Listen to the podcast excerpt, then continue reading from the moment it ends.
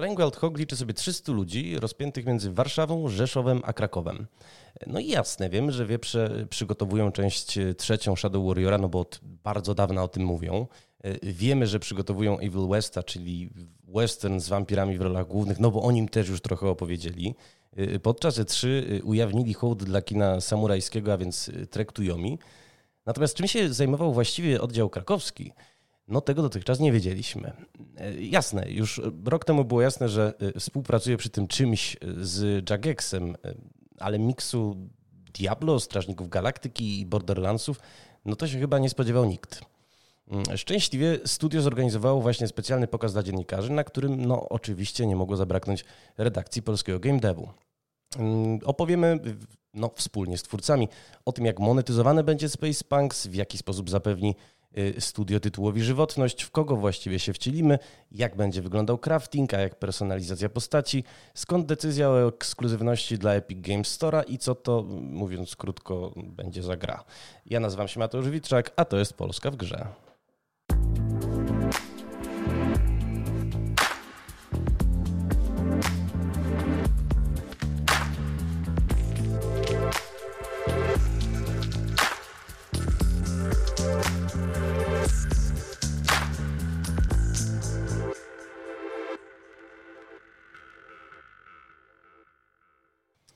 Gościmy Michała Kuka, reżysera y, powstającej y, gry No Space Punks. Cześć Michale.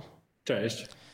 Michale drogi, ja tak może do nic śmiesznego nawiążę i zapytam, panie reżyserze, skąd w ogóle pomysł na współpracę z Jagexem? To znaczy, z tego co zobaczyliśmy, Space Punks to jest trochę top-down shooter, trochę hack and slash. Mm, średnio on, on koresponduje z Runscape'em i z tym, co w ogóle Jagex robił dotychczas.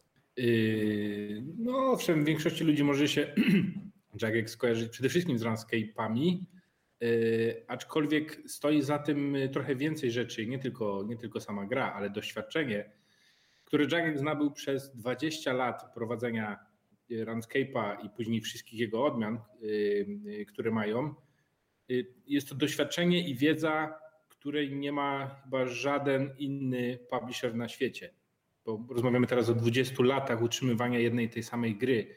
Yy, no i to jest ewenement na skalę światową, więc, więc to, że udało nam się związać partnerstwem z Jagexami jest niesamowite dla nas, yy, ponieważ tą całą wiedzą dzielą się z nami i, i dzięki temu my mamy yy, wiedzę i, i jakby lepiej rozumiemy, w, z czym się mierzymy, tworząc Space Punks. Y, to powiedz mi właściwie, co Jagex wynosi w posagu? To znaczy ja tak domniemuję, że może, nie wiem, jakieś doświadczenia związane z y, matchmakingiem, może y, pozwoli wam się ustrzec przed problemami z serwerami, jakie mieli no, koledzy po fachu z People Can Fly, ale jakbyś mi był łaskaw trochę opowiedzieć właśnie, co z tego partnerstwa wynika, co na nim zyskacie?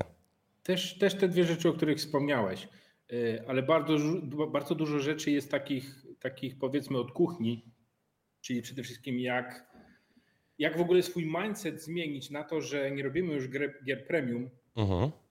przynajmniej my tutaj w Krakowie oczywiście, y, ale chcemy zrobić grę usługę, y, czyli, czyli dostarczać graczom ciągłą rozgrywkę i ciągłą rozrywkę. I, i nie stać w miejscu z tą rozrywką, tylko słuchać graczy, wyciągać odpowiednie wnioski z, z błędów, jakie się popełnia filtrować ten feedback, który dostajemy od graczy i wiedzieć i rozumieć, o co graczom chodzi. To jest bardzo trudne, żeby nie traktować dosłownie y, opinii i komentarzy, ponieważ za, za większością y, z nich stoi jakiś powód i ten powód trzeba zrozumieć. I, I to jest jedna rzecz, którą, którą Jagex dowozi. Jest mnóstwo rzeczy, których nauczyliśmy, jak chociażby cała analityka, jak to, jak to, jak to w ogóle ugryźć, jak, jak musimy y, ułożyć nasz zespół, jakich ludzi potrzebujemy do tego, z jaką wiedzą. Y, tak samo jak y, tworzyć serwery pod to, jak utrzymywać te serwery, jak grę utrzymywać na tych serwerach, jak często rozwijać update'y dorzucać? I jak bardzo znaczące one muszą być tego jest całe mnóstwo. To jest, to jest zupełnie inny, nowy świat, który odkryliśmy dzięki Jagexom. Mm, prezes Jagexa zna się z Michałem Szustakiem, czyli prezesem Hogów od trzech lat, jak dowiedzieliśmy się podczas konferencji. Y, y, bardzo jestem ciekaw, kiedy właściwie pojawił się pomysł na Space Punks, bo usłyszeliśmy o nim po raz pierwszy w sierpniu ubiegłego roku dopiero. I ile nad grą właściwie pracujecie? Zgadza się. Y, skąd pomysł?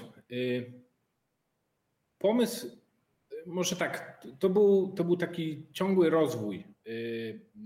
Grę, które do tej pory robiliśmy, przede wszystkim udowodniliśmy, że, że potrafimy robić naprawdę fajny gunplay i, i powiedzmy i walkę, walkę brońmi melee. Oraz kolorowe platformówki dla najmłodszych. Nie zapominajmy o tym rozdziale historii hogów.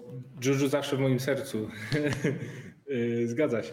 Tak, ale, ale to doświadczenie, które nabraliśmy i przy Hard Resecie, i przy, i przy Shadow Warriorach, y, pozwoliło nam upewnić się w tym, że y, chyba wiemy, jak robić naprawdę fajne, efektowne y, kombaty i ten, i ten fajny feeling z, ze strzelania, z walki z przeciwnikami. I, I w pewnym momencie, jakby grając sobie w Helldiversy, wyobraź sobie, że, że przychodzi ci do głowy takie taka myśl, że kurczę, jakby te Helldiversy były tak trzy razy szybsze i jakby jeszcze było trochę więcej wybuchów i jeszcze jakby, jakby do tego dorzucić katanę, którą możemy masakrować wszystkich przeciwników, to przychodzi ci pomysł, ej, zróbmy taką grę. Zróbmy top-downa, yy, który jednocześnie łączy ze sobą walkę melee i walkę range'ową, yy, bo tak naprawdę top-downy w tej chwili prawie wszystkie dzielą się na dwie kategorie. Albo jest to slasher i mamy Diablo i Path of Exile, albo mamy shootery i mamy Helldiversów i, i, i Ruinera. Y, nie ma tak naprawdę takiego y, efektownego, szybkiego top-downa, w której jednocześnie skupiamy się na walce, na tym, żeby walka melee była fajna i walka strzelana była fajna i jeszcze do tego to wszystko posklejane fajnym movementem. Więc to, to był taki pomysł. Kurczę, powiem Ci szczerze, że e, szukam sobie nawet jakiegoś kontrprzykładu, no ale tak z marszu też, też nie wymienię, chyba mnie zagiąłeś. No ale dobra, to w takim razie e, przejdźmy sobie może do tematu, o którym już trochę wspomniałeś, mianowicie e, ogłaszając w ogóle w sierpniu zeszłego roku, czyli dokładnie rok temu partnerstwo z, z Jagexem, twierdziliście, że pracujecie wspólnie nad, i zacytuję, wieloformatową, żyjącą grą. Zastanawiam się, na czym ta jej żywotność y, ma polegać, bo powiedziałeś, że Jagex wam wniósł pewne doświadczenia i, i, analitykę. Jak właściwie zamierzacie rozwijać ten tytuł, patrząc właśnie no, długookresowo? Wieloformatową? Chyba chodziło o wieloplatformową. No, po tej to potato. Y, jak zamierzamy rozwijać grę? Jak tak. utrzymywać żywą, tak? Y, no więc utrzymywać żywą to to jest pierwszy krok tak naprawdę. To nie jest docelowość. Docelowość dla nas to jest, to jest living game, czyli to jest mhm. żyjąca gra, a nie tylko żywa i wegetująca. I, i tutaj właśnie wchodzi też Jaggers i ich doświadczenie. Y, kluczem do tego jest tak naprawdę community. Słuchanie community i wyciąganie wniosków y, i słuchanie feedbacku. Y, to, to jest klucz. Jakby w pewnym momencie, tak naprawdę już od 14 tego miesiąca, jak startujemy z Early Accessem, to nasza gra chcemy, żeby stała się już player driven, żeby to gracze w, w pewnym stopniu decydowali o tym, jaki kształt ona będzie nabierała z każdym update'em. E, ale będą jakieś, nie wiem, ankiety, jakieś e, fora, głosowania, bo pamiętam, że na przykład kiedyś e, Ubisoft wystartował z taką inicjatywą, która miała tam wpływać na rozwój gier strategicznych, typu właśnie Heroes of Might and Magic czy, czy The Settlers. Jak wy zamierzacie się z tą społecznością kontaktować i, i jak y, jej uwagi przekładać się będą na y, kształty builda? Mhm. Y, no to, to też jest jedna z, z działek Jagexa, gdzie mają bardzo fajny user support, gdzie bardzo, bardzo dużo pracy wkładają w to, żeby, żeby z graczami na bieżąco wymieniać informacje, czy to poprzez, poprzez Reddita, czy poprzez Discorda, czy bezpośrednio z y, ankiety z, z gry, czy poprzez newsletter, y, czy poprzez jakieś, y, no teraz to już w, w czasie covidowym to, to raczej, raczej nie jakieś bezpośrednie spotkania na eventach, ale w przyszłości mam nadzieję, że wrócimy do, do eventów growych i też będziemy mogli po prostu porozmawiać z, z graczami. No, miejmy nadzieję, bo t, chociaż eventy cyfrowe są bardzo przyjemne i, dobrze, przyjemne i dobrze jest Cię tutaj móc gościć, no to jakoś by się tak, myślę, przyjemniej rozmawiało na żywo. Wspomniałeś o tym community, no i to community przyjdzie Wam teraz mozolnie budować. Zastanowiło mnie natomiast, bo ogłosiliście dzisiaj, E, no, ekskluzywność tytułu na Epic Games Store, który to e, no niekoniecznie ma wśród e, przynajmniej części graczy dobrą prasę. A że miłość graczy na pstrym koniu jeździ, to się przekonało nawet pewne duże polskie studio w zeszłym roku, choć może byśmy powinni powiedzieć, że na pstrej płotce jeździ. Czy nie boicie się, że po prostu ten Epic Games Store, no Flying Wild Hawk, które ma super dobrą pozycję, myślę nie tylko w Polsce, ale też międzynarodową, takiego właśnie studia sympatycznego, dowcipnego, bliskiego graczom, no czy to nie wpłynie na tę reputację in minus? Nie, wydaje mi się, że nie. I uzasadnię jeszcze to, że, że będziemy grą ekskluzywną na Epiku jest w dużej mierze podyktowane tym, że Epic dostarcza nam bardzo dużo technicznych rozwiązań do gry, ponieważ my grę budujemy na, na Unrealu. Na, na Unrealu, zgadza się. Więc jakby to jest taki bardzo fajny ekosystem Y, to, że my wydajemy się na ich platformie używając ich, y, ich tuli, ich silnika, y, dużo ułatwia nam w pracy codziennej tak naprawdę.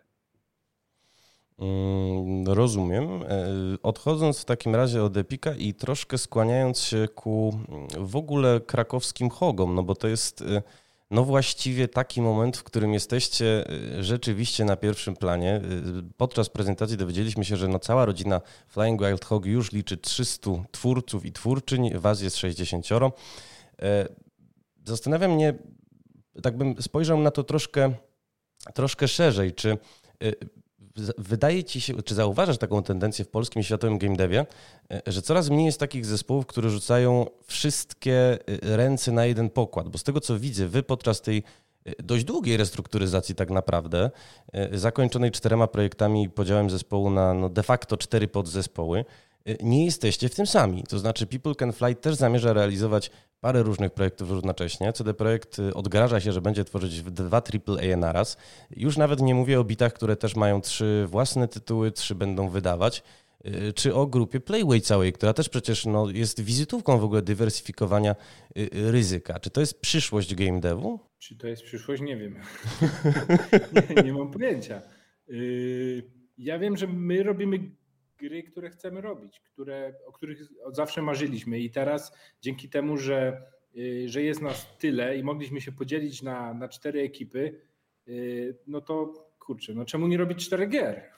No kurczę, ale wiesz, no, ja dorastałem w latach 90., pamiętam właśnie takie y, rozbuchane struktury, w ogóle studia, które romantycznie pracują latami nad jednym projektem i zastanawiam się, czy fakt właśnie, że budżety rosną, no bo też rosną przecież koszta pracowników chociażby. Mhm. E, rośnie też ryzyko, że po prostu projekt nie będzie rentowny. Nie doprowadza aby do sytuacji, w której e, no właśnie, zespoły nawet duże, które już siedzą po kilkanaście, kilkadziesiąt lat w tym, co robią, nie są trochę de facto zmuszone do tego, żeby dzielić się na po prostu kilka różnych teamów, które realizują kilka różnych projektów, bo nóż jeden nie wypali. Y, no, ciężko się nie zgodzić. Na pewno jest to jakaś dodatkowa kotwica bezpieczeństwa dla, dla, całego, y, dla całej firmy tak naprawdę. Mhm. Ta właśnie dywersyfikacja, o której wspomniałeś. Y, aczkolwiek powiem Ci, że u nas to nie działa w taki sposób. My nie jesteśmy spółką giełdową, my nie musimy jakby dbać o takie rzeczy. Mhm. Możemy się naprawdę skupić na tym, że że hej, mamy fajny pomysł na grę, mamy do tego zespół, potrzebujemy partnera, y, więc mamy y, do każdego projektu swojego partnera publishingowego i, i po prostu skupiamy się na grach. Nie, nie musimy skupiać się na komunikatach giełdowych czy na szukaniu jakiegoś finansowania z nie wiadomo kąt. No i, no i tyle. No jakby nie ma tutaj jakiegoś drugiego dna za tym wszystkim, że, że robimy cztery projekty. Robimy, ponieważ, ponieważ chcemy i możemy. No rozumiem, no zawsze żeście jako, jako Flying Wild Hawk odnoszę wrażenie za tymi waszymi namiętnościami jako gracze y, podążali, co mnie w ogóle skłania do pytania o jak była nazwa tej gry Hell? Przypomnij? Po, powoływaliście się na nią. Y, aha, y, Helldivers. Tak, Helldivers. Przepraszam cię najmocniej, jakiś brain fart. Zastanawiam się, czy to jest jakaś taka wasza w ogóle hogowa gra, w którą żeście cisnęli po godzinach? Skąd w ogóle porównanie do niej, skąd tak no właściwie mocna inspiracja tym tytułem? Ja bym tego nie nazwał inspiracją. To był taki to była ta iskierka, która rozpaliła później wyobraźnię. To, mhm. to, to, bardziej wyglądało na takiej zasadzie, że, że jak grasz sobie w jakąś grę na przykład i w pewnym momencie przychodzi ci do głowy, a, jakby ta gra była trochę szybsza, jakby trochę dorzucić tutaj więcej wybuchów, jakby coś tam. I, i, I, to był taki moment, nie? Jakby w którym no jakby te Helldiversy miały jeszcze katany i do tego dorzucilibyśmy mnóstwo wybuchów, jeszcze orbital strike i jakby jeszcze się trzy razy szybciej jednak poruszał i do tego jeszcze dodalibyśmy dasze i tak dalej, to jest takie, no to zróbmy po prostu taką grę, nie? No y, y, cóż, życzę w takim razie, żeby ta gra wyszła y, jak najlepiej. Na koniec chciałem z Ciebie jeszcze zapytać o jedną rzecz, która jest być może bardzo nieoczywistym pytaniem. Mianowicie podczas prezentacji zobaczyliśmy, jak no, czworo dotychczas ujawnionych protagonistów, to jest Duke, Finn, Bob i Eris, no, potykają się z jakąś gigantyczną, plującą kwasem istotą na, na, na planecie y, pełnej pnączy, przerośniętych roślin, dzikich mutantów, y, która to planeta y, no, wygląda jak wygląda ze względu na działalność szalonego naukowca, który chciał zbudować armię potworów. I chciałem Cię zapytać, czy poprosić, czy mógłbyś powtórzyć nazwisko tego naukowca? Bo to jest, podczas prezentacji nie umknęło mojej uwadze, że jest to coś tak. dzikiego i szalonego, jak sama gra zresztą. No to uwaga. Doktor Lugubelenus. Nie było to wcale łatwe, także Michale bardzo serdecznie Ci gratuluję. No i oczywiście wyczekujemy premiery. Moim i Państwa gościem był, przypomnę, Michał Kuk, a więc reżyser Space Punk z nowej gry Flying Wild Hawk. Dzięki Ci piękne. Dzięki wielkie.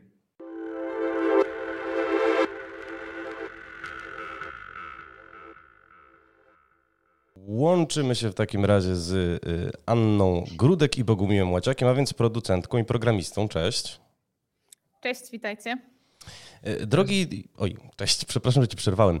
Y, drogi i droga, ja się chciałem was dopytać, ponieważ podczas pokazu usłyszeliśmy, no i też jest widoczny na artach, o takim przybytku, który się zowie Devil's Gambit. I cóż to właściwie jest? E, Okej, okay, więc Devil's Gambit to tak naprawdę nasz hub, w którym wszyscy gracze się spotykają. Prowadzimy taką narrację, że jest to na skraju e, kosmosu, e, w tak zwanym Horde Space, e, gdzie spotykają się wszyscy outlaws and misfits, żeby właśnie eksplorować tę część kosmosu i wydobywać z niej jak najwięcej resursów w poszukiwaniu tak naprawdę pieniędzy, sławy e, i tak. Więc podsumowując, Devil's Gambit to jest nasz hub. Okej, okay, a powiedzcie mi, bo właściwie obok tego Devil's Gambit jeszcze błysnęła taka nazwa Black Market, czarny rynek. I myślę, że wszyscy nasi słuchacze i, i czytelnicy są bardzo zainteresowani tym, jak właściwie będzie wyglądać personalizacja w waszej grze. Arsenału również. W, hubie, czyli naszym kiedyś zwanym, może nadal Devil's Gambicie, e, są tak zwani vendorzy, czyli tak NPC, z którymi możemy wchodzić w interakcję i one właśnie e, różne pełnią funkcje. Jedna z nich to jest Black Market. E, Black Market akurat nie ma nic wspólnego z kustomizacją. Tam po prostu można kupować dodatkowe bronie albo sprzedawać te, które się zdobyło na misjach. Ale owszem, będziemy mieć w grze innego vendora. No, obecnie się nazywa Premium Store E, bardzo odkrywcza nazwa, ale pracujemy nad tym, e, gdzie będzie można kupić, kupić elementy pozwalające na kustomizację gracza, skórki, emotki, e, dasze, postaci towarzyszące graczowi i tak dalej. Kładziemy na to całkiem spory nacisk. Kładziecie na to całkiem spory nacisk i całkiem spory nacisk kładziecie, patrząc po hasłach reklamowych, E, na e, w ogóle wielość tych broni. No nawet się pojawiło w materiałach takie hasło niekończący się arsenał. Niekończący się to znaczy ile tych broni będzie. E, więc tak naprawdę e, dosłownie jest ich nieskończenie wiele, ponieważ e, możemy stworzyć wiele różnych kombinacji za pomocą przedmiotów, które znajdujemy na misjach, za pomocą blueprintów, których znajdujemy właśnie również i tak naprawdę stworzyć broń pod siebie z, konkretnymi specyfik z konkretną specyfikacją, konkretnymi pasywami, które tak naprawdę potem dopasowujemy do swojego typu gry. Więc no, tak naprawdę tych kombinacji jest nieskończenie wiele. A tak skoro... O, I tak przepraszam, Bogumił, przerwałem ci. Mamy pewną pulę broni w tym momencie, której można używać w grze i potem gracze będą mogli właśnie dowolnie je modyfikować przy pomocy tutaj Ania jakby już zaznaczyłaś system craftingu, który będzie jednym z głównych, z głównych czynników w, w endgame'ie i najpewniej w trakcie jak gra będzie się rozwijała i zwiększać, będzie zainteresowanie i będziemy uzyskiwać feedback od graczy. Będziemy tworzyć nowe, coraz ciekawsze bronie. Bardzo dyplomatyczna odpowiedź, ale ja bym się nad tym craftingiem jeszcze na chwilę zatrzymał, bo E, jak zresztą e, powiedzieliście, to jest e, cytat, bo sobie wynotowałem, przygotowując się do tej rozmowy, ogromna sprawa. I podczas prezentacji pokazaliście, że no, będziemy mogli zarówno modyfikować plany broni, która no, determinując w ten sposób typ w ogóle tego oręża, ale też będziemy mogli modyfikować komponenty. Y, co wpłynie na, na statystyki. No i później y, grzebać w software'ze i hardware'ze, co no, widać, że jest tutaj rzeczywiście wiele pomysłów. Natomiast bardzo bym chciał, żeby też ten element y, no, dla naszych odbiorców, wydaje mi się, bliski, stał się im no, jeszcze bliższy. Tak rzeczywiście mogli troszeczkę opisać, tak w kilku słowach, crafting. E, z craftingu kilka cech jest. E, głównym modułem, którego używamy w craftingu jest blueprint, który definiuje nam jakiego rodzaju to jest broń. Mhm. Potem możemy przy pomocy zebranych materiałów modyfikować różne statystyki broni. Jeśli chodzi o software, hardware, mm, nie chcę przekręcić, ja w tym temacie w 100% nie siedzę.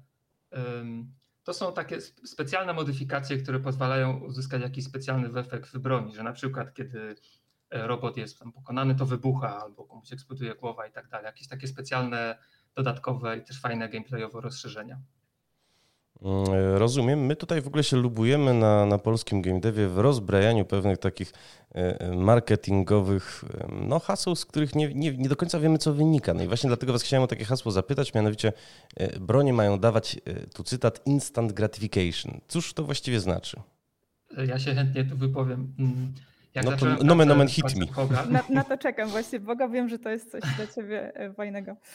Jak zacząłem pracę w Ogach, gra już była w pewnym stopniu zrobiona więc dostałem pada do ręki, kontroler, żeby pograć i zobaczyć, zobaczyć jak, z czym to się je i jak to się sprawdza. E, I to było świetne. Po prostu w żadnej grze, w jaką dotychczas grałem, nie miałem tak przyjemnych, przyjemnych wrażeń z tego, jak się gra na kontrolerze. I do dzisiaj, kiedy grę testuję, jak nad nią pracujemy, jest to dla mnie równie przyjemne. Mhm.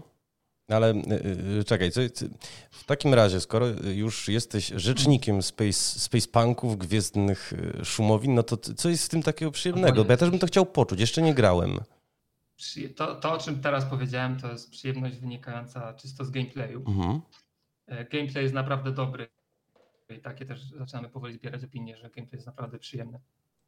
E, a poza tym oczywiście stworzyliśmy cały świat i styl wizualny i i lore gry i to wszystko, czym ona jest i staramy się jak najwięcej naszego serca w nią przelać, e, zatopić ją w takim, my mamy takie wewnątrzfirmowe powiedzonko hogowy sos. Hogowy sos, Jesteśmy ładne. hogi i jesteśmy jakiegoś typu i staramy się, staramy się tę grę tym, tym hogowym sosem oblać jak najbardziej.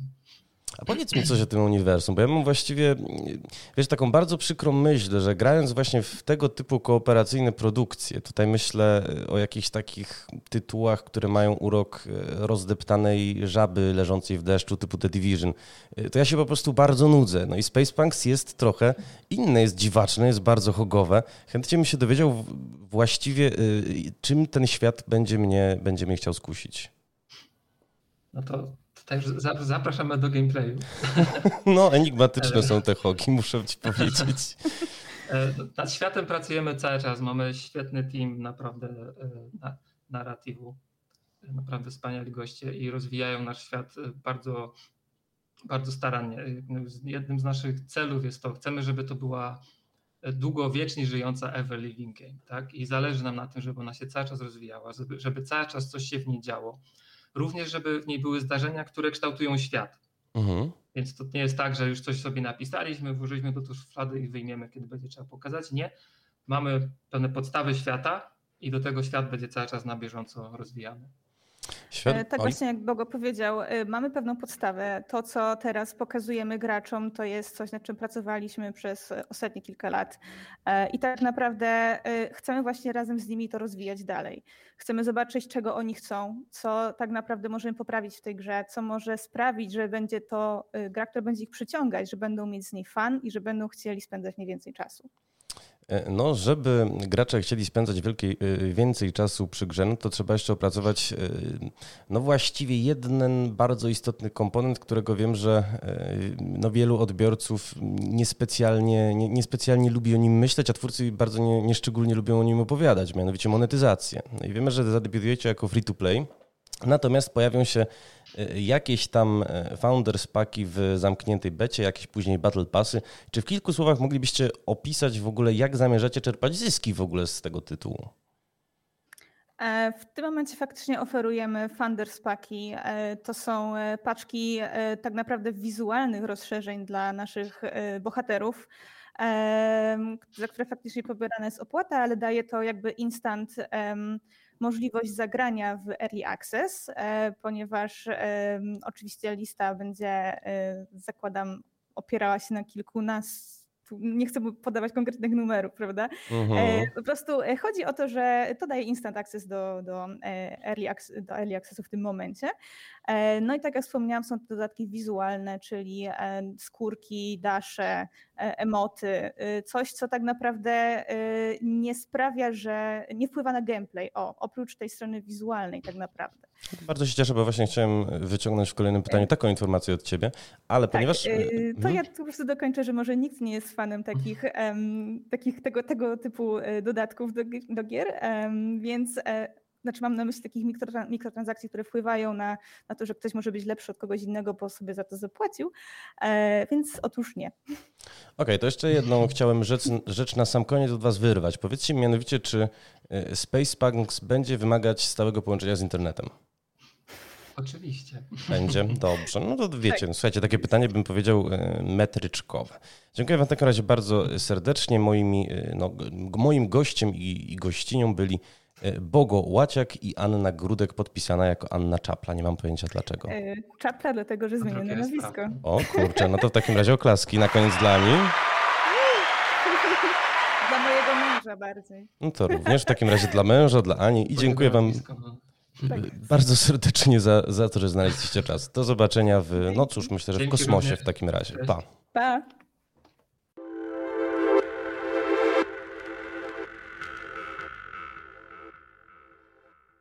Y, Moim Państwa gościem jest Dawid Romanowski, lead programmer w Flying Wild Hawk. Cześć Dawidzie. Witam serdecznie Mateuszu. Y, Dawidzie drogi, y, no właściwie można powiedzieć, że Hogi już wszystkie karty na stół wyciągnęły. Przygotowują zarówno Shadow Warrior III, Evil Westa, Trek to Yomi, y, no i wreszcie Space Punks, za który odpowiada krakowski oddział. I wydaje mi się, że to jest dobry moment na to, żeby ten krakowski oddział nieco ukonstytuować i, i nieco ułożyć w głowie naszym słuchaczom. Ile wy właściwie szabel liczycie i czym się dotychczas zajmowaliście? Jasne, więc oddział powstał w roku 2016, na przełomie 2015-2016. Osobiście jestem z tym zespołem od kwietnia 2000, 2016 roku, więc już ładnie. Liczymy obecnie już prawie 60 osób. E, nie wiem, czy tej liczby nie przekroczyliśmy nawet. E, no i zbieramy talent z wielu róż- różnych dobrych firm. Mamy ludzi z Mamy po prostu ludzi, którzy są założycielami naszego tutaj e, studia, czyli ludzie, którzy przyszli z hogów warszawskich. E, Sam osobiście przyszedłem z mniejszych gier, e, takich mobilek. Generalnie krakowski rynek mobilek jest bardzo mocny, ale no tak od, od pięciu lat jestem już tutaj z tym zespołem. Mamy też ludzi, mamy ludzi z Tejonu, mamy ludzi, mamy kogoś z, z Blueberów, w sensie mamy ludzi, z, generalnie jest bardzo dużo bardzo dobrych studiów. Kraków jest bardzo mocnym miastem game devowym. Dzięki temu udaje się nam dużo utalentowanych ludzi.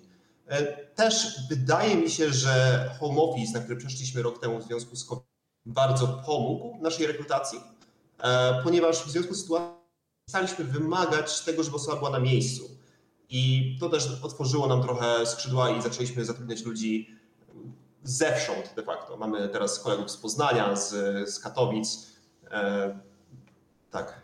Innymi słowy, y, takie, po- pozwolę sobie na makaronizm, taki basen talentów żeście y, stworzyli. No i ten, te talenty liczne, rozliczne, a konkretnie w, w liczbie około 60, jak wspomniałeś, no, tworzą teraz tytuł, o którym Mm, no, po którego ujawnieniu zaroiło się w sieci od porównań do Strażników Galaktyki, do Borderlandsów, do Diablo. E, ty podczas prezentacji dzisiejszej wspomniałeś, że główną inspiracją dla gry było Helldivers. I to mnie zastanowiło, bo to jest raczej top-down shooter niż hack and slash, a tymczasem yy, takie miałem wrażenie, że wy raczej robicie Diablo, a nie Gauntleta. Zgadza się. Rozumiem, z czego miałeś takie wrażenie, natomiast może podam bardziej jakby nasz proces myślowy, co doprowadziło do punktu, w którym jesteśmy. Helldivers był grą, w którą naprawdę masę graliśmy i uwielbialiśmy aspekt koopowy tej gry. E, było dużo takich heheszkowych momentów, e, które są bardzo nam bliskie jako hogom, e, jeśli patrzę na nasze gry. Natomiast jako hogi uwielbiamy robić gry, które są super dynamiczne, super wybuchowe i tego nam brakowało w Helldiversach. Więc nasze gry, generalnie jak patrzę na wszystkie nasze gry, one są super, mega wybuchowe i to jest to, co chcieliśmy zrobić. I to jest jakby kierunek developmentu, który sobie obraliśmy z czasem szło to generalnie bardzo dobrze e, i tak jakby ten core gameplay w postaci walki, range, mele bardzo szybko nam się wytworzył taki, z którego byliśmy zadowoleni, czyli mega dynamiczna akcja, mega dużo wybuchów, dużo przeciwników. I zaczęło to faktycznie jest jakby naturalna progresja czegoś takiego doprowadziła może troszeczkę bardziej w stronę takiego, takiego hack and gameplayu.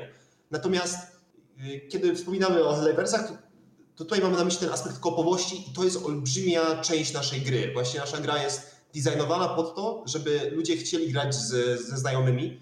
Um, no, A co to znaczy? Chyba się zgadza. Właściwie. Co, co to znaczy? Przede wszystkim sam, sam, faktem jest, że gra jakby umożliwia już tej wersji early accessowej granie z znajomymi na wiele różnych sposobów. Więc mamy matchmaking, mamy party, um, możemy ludzi zapraszać do naszego party, grać z nimi wspólnie misje, ale to też znaczy trochę więcej. E, bardzo ważnym było stworzenie gry, gdzie ta gra w koopie jest faktycznie jakby bardzo, brakuje tutaj słowa, waż, ważny element, jest ważnym elementem gry, ale też gra się po prostu w grę dużo lepiej grając na koopie. Ale będzie się dało rozegrać ją solo. Tak, da się w nią grać solo. Natomiast jakby nasz e, proces jest taki, że zawsze najpierw robimy tak, żeby było jak najfajniej grać na koopie.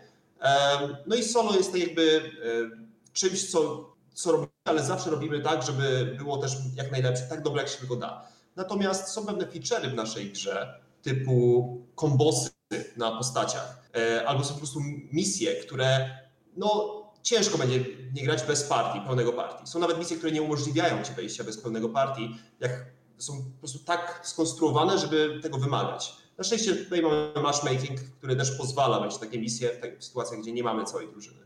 Jeszcze chciałbym e, troszeczkę mm, zebrać do kupy fakty, no bo z tego trailera, który ujawniliście na IGN, dowiedzieliśmy się, że no początkowo dostępne będą cztery postaci, to znaczy The Handsome One, The Crazy One, The Smart One, The Scary One, takie bardzo archetypiczne, no wręcz jakbyście projektowali Spice Girls. E, dziś wiemy, dzięki no, konferencji, jaka się odbyła, że mowa o Duke'u, Finie, Bobie i Eris. I, I chciałem cię poprosić, czy mógłbyś czy byłbyś łaskaw trochę ich naszym, słucha naszym słuchaczom przedstawić, a zarazem powiedzieć mi, kim się najprzyjemniej tobie w ogóle osobiście gra? Tak, więc ta, ta, ta czwórka naszych postaci, nie, one nie są takimi powiedzmy w pełni archetypami znanymi z różnych innych gier. Nie jest to czysty tank, nie jest to czysty DPS, czysty healer. Nie mamy tego typu archetypów w grze, mamy natomiast coś innego. E, to wokół czego my te postacie tutaj e, tworzyliśmy. E, tak, bo to jest ważne, jak będę chodził w konkretne postacie, więc dla nas ważnym było, było stworzenie pewnego playstylu i danie graczowi pewnych narzędzi, żeby chciał w pewien sposób grać tą postacią, żeby pewien tryb gry bardziej przyjemny. W związku z tym e, te cztery postacie, które wymieniłeś, mamy Duke'a i Duke jest naszym jakby self-proclaimed, samozwańczym kapitanem naszej drużyny, wzorowany nieco wizualnie na Johnie Travolcie e, w swoich młodszych latach. E, taki bardzo, bardzo pewny siebie, bardzo dążący do tego, żeby mieć jak najwięcej chwały i sławy i bogactwa. Um, I jego playstyle jest oparty wokół takiej jack, jack of all trades, czyli... E, Chyba nie ma polskiego odpowiednika. Jak, jak, jakkolwiek się tłumaczy. Czyli jest dobry, jest ok w mele, e, jest, bar, jest bardzo dobry w takim mid-range'u i jakby jest raczej ucieka od walki, e, walki wręcz, ma do, nawet do tego, ma do tego skille, które pozwalają mu e, od tej walki wręcz się oddalić i wejść bardziej na taki mid-range. Ma, ma gra, skupia się na atakach range. Później mamy Eris. Eris jest jakby Eris chce wejść... Jeszcze raz, gdybyś był łaskaw powtórzyć, bo coś nam przerywa połączenie. Eris jest O, kim? prze, przepraszam. E, Eris jest tak jakby antytezą Duke'a, jak chodzi o playstyle. Ona jest osobą, która chce wejść na mele, chce być jak najbliżej przeciwników, chce rozwalać swoimi skillami, swoimi mackami, które wyrastają z pleców, chce ich siekać na mele.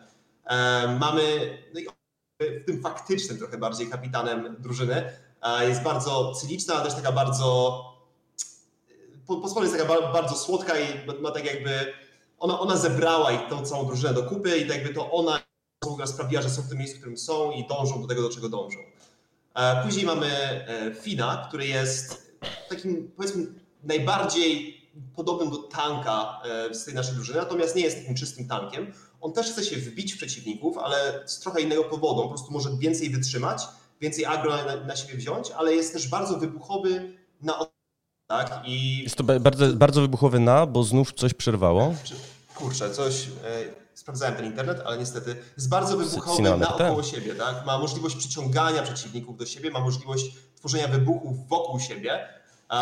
No jest po prostu takim małą, taką małą, szaloną świnią, która, która chce po prostu wszystkich, wszystkich przeciwników zgarnąć do siebie i wszystkich jak, najszybciej, jak najszybciej rozwalić, jest w stanie więcej przeżyć. No i na końcu mamy Boba. E, Bob jest naszym jakby inżynierem e, Space Mantis, e, nie, nie wiem jak to tłumaczyć, jest postacią, która właśnie się skupia bardziej na tym, żeby tutaj, tutaj, tutaj jakieś miny, tu postawi jakiegoś tureta. Jest e, postacią, która jest takim supportem, ale nie supportem w takim kontekście, że ma jakieś heale dla swojego partii, tylko takim supportem pozycyjnym bardziej, e, który sprawia, że są pewne misje w naszej grze, jeśli się w nią wejdzie, gdzie właśnie pewna kompozycja teamu ma, jak, ma bardzo duży sens. Na przykład wzięcie, wzięcie Boba sprawia, że misja jest dużo powiedzmy przyjemniejsza, bo jakby ta pozycyjna obrona jest bardzo potrzebna. No i właśnie granie tymi wszystkimi postaciami naraz um, daje bardzo dużo możliwości łączenia ze sobą tych skilli. Ma dwa skille podstawowe, jeden skill, który jest tak jakby aurą, e, która dotyka całej drużyny. Um, no i te skille podstawowe, one w obecności innej postaci stają się jakby zupgradowaną wersją samych siebie. To jest tak jakby nasz combo, to nasze combo, które sprawia, że na przykład kiedy Duke jest przy Finie, e, jako Finn, że jest taką mega wybuchową postacią, to granat Duke, Duke'a staje się takim, który rozwala cały kawałek mapy. Hashtag synergia, hashtag combo. O systemie walki będziemy jeszcze rozmawiać, natomiast e, korzystając z faktu, że mam Cię jeszcze na kilka minut, e, chciałem zapytać, bo mm, podczas prezentacji, którą właśnie wraz z dziennikarzami mm, obejrzeliśmy, padło takie zdanie właśnie z Twoich ust. E, I przy Bobie. To tylko jedna z postaci, jakie chcemy przedstawić. Rozumiem, że w przyszłości zamierzacie wprowadzać do Spacepunks no, kolejnych piratów, kolejnych awanturników. Oczywiście, że tak. To jest na, nasz plan na nadchodzące miesiące, żeby wprowadzać, e, żeby stabilnie wprowadzać no, nowe cadence, no, nowe, nowe postacie. Przez cały ten czas early accessu, przez czas open bety, to będzie nasz, jeden z naszych celów Cztery postacie jest takim dobrym minimum, które musimy mieć, żeby gra fajnie działała, e, ale więcej jest w planach. A powiedz mi, czy ta gra, bo e, jeszcze szczerze powiedziawszy z materiałów, które udostępniliście, tego nie wydedukowałem. Czy to jest e, parodia, to będzie jakiś metakomentarz? No bo rzeczywiście jest z tego, co widzę, jakaś próba burzenia piątej ściany, jakieś jakaś próba takiego, bym powiedział, trącenia różnych klisz, które się w hack and slashach, czy może szerzej w ogóle w grach wideo spotyka. Zastanawiam się, jak do tego podchodzicie, jeżeli chodzi o scenariusz, jeżeli chodzi o fabułę. Myślę, że tutaj tak naprawdę inspirujemy się naszymi własnymi projektami e, hogowymi i w ogóle całym klimatem hogów, gdzie nasze gry nie traktują się zbyt poważnie um, i właśnie nasze studio uwielbia być w tej takiej sferze, gdzie są jakieś przełamania czwartej czy piątej ściany, Um, so, są takie heszkowe momenty, gdzie, na, gdzie tak śmiejemy się sami z siebie. Um, to jest poczucie humoru i coś, co chcemy też mieć w naszej grze, bo to tak odzwierciedla nas jako studio. Dawidzie, końcówkę Twojej wypowiedzi niestety. To, to odzwierciedla nas jako studio. E, to poczucie humoru jest po prostu czymś bardzo naszym i czymś, co staramy się mieć we wszystkich naszych grach. Faktem jest, że pozwolę sobie na kliszę, no, że jest to w DNA e, Hogów, no i dobrze że słyszeć, że nie tylko Hogów warszawskich i rzeszowskich, ale również e, krakowskich. Moim i Państwa gościem był e, Dawid Romanowski, programer. Dziękuję Ci bardzo, Dawidzie. Dziękuję Ci również, Mateuszu. Który przemawiał do nas rzeczywiście z głębokiego kosmosu, stąd być może te, te laki. Natomiast trzymaj się ciepło w takim razie i powodzenia. Powodzenia, trzymaj się.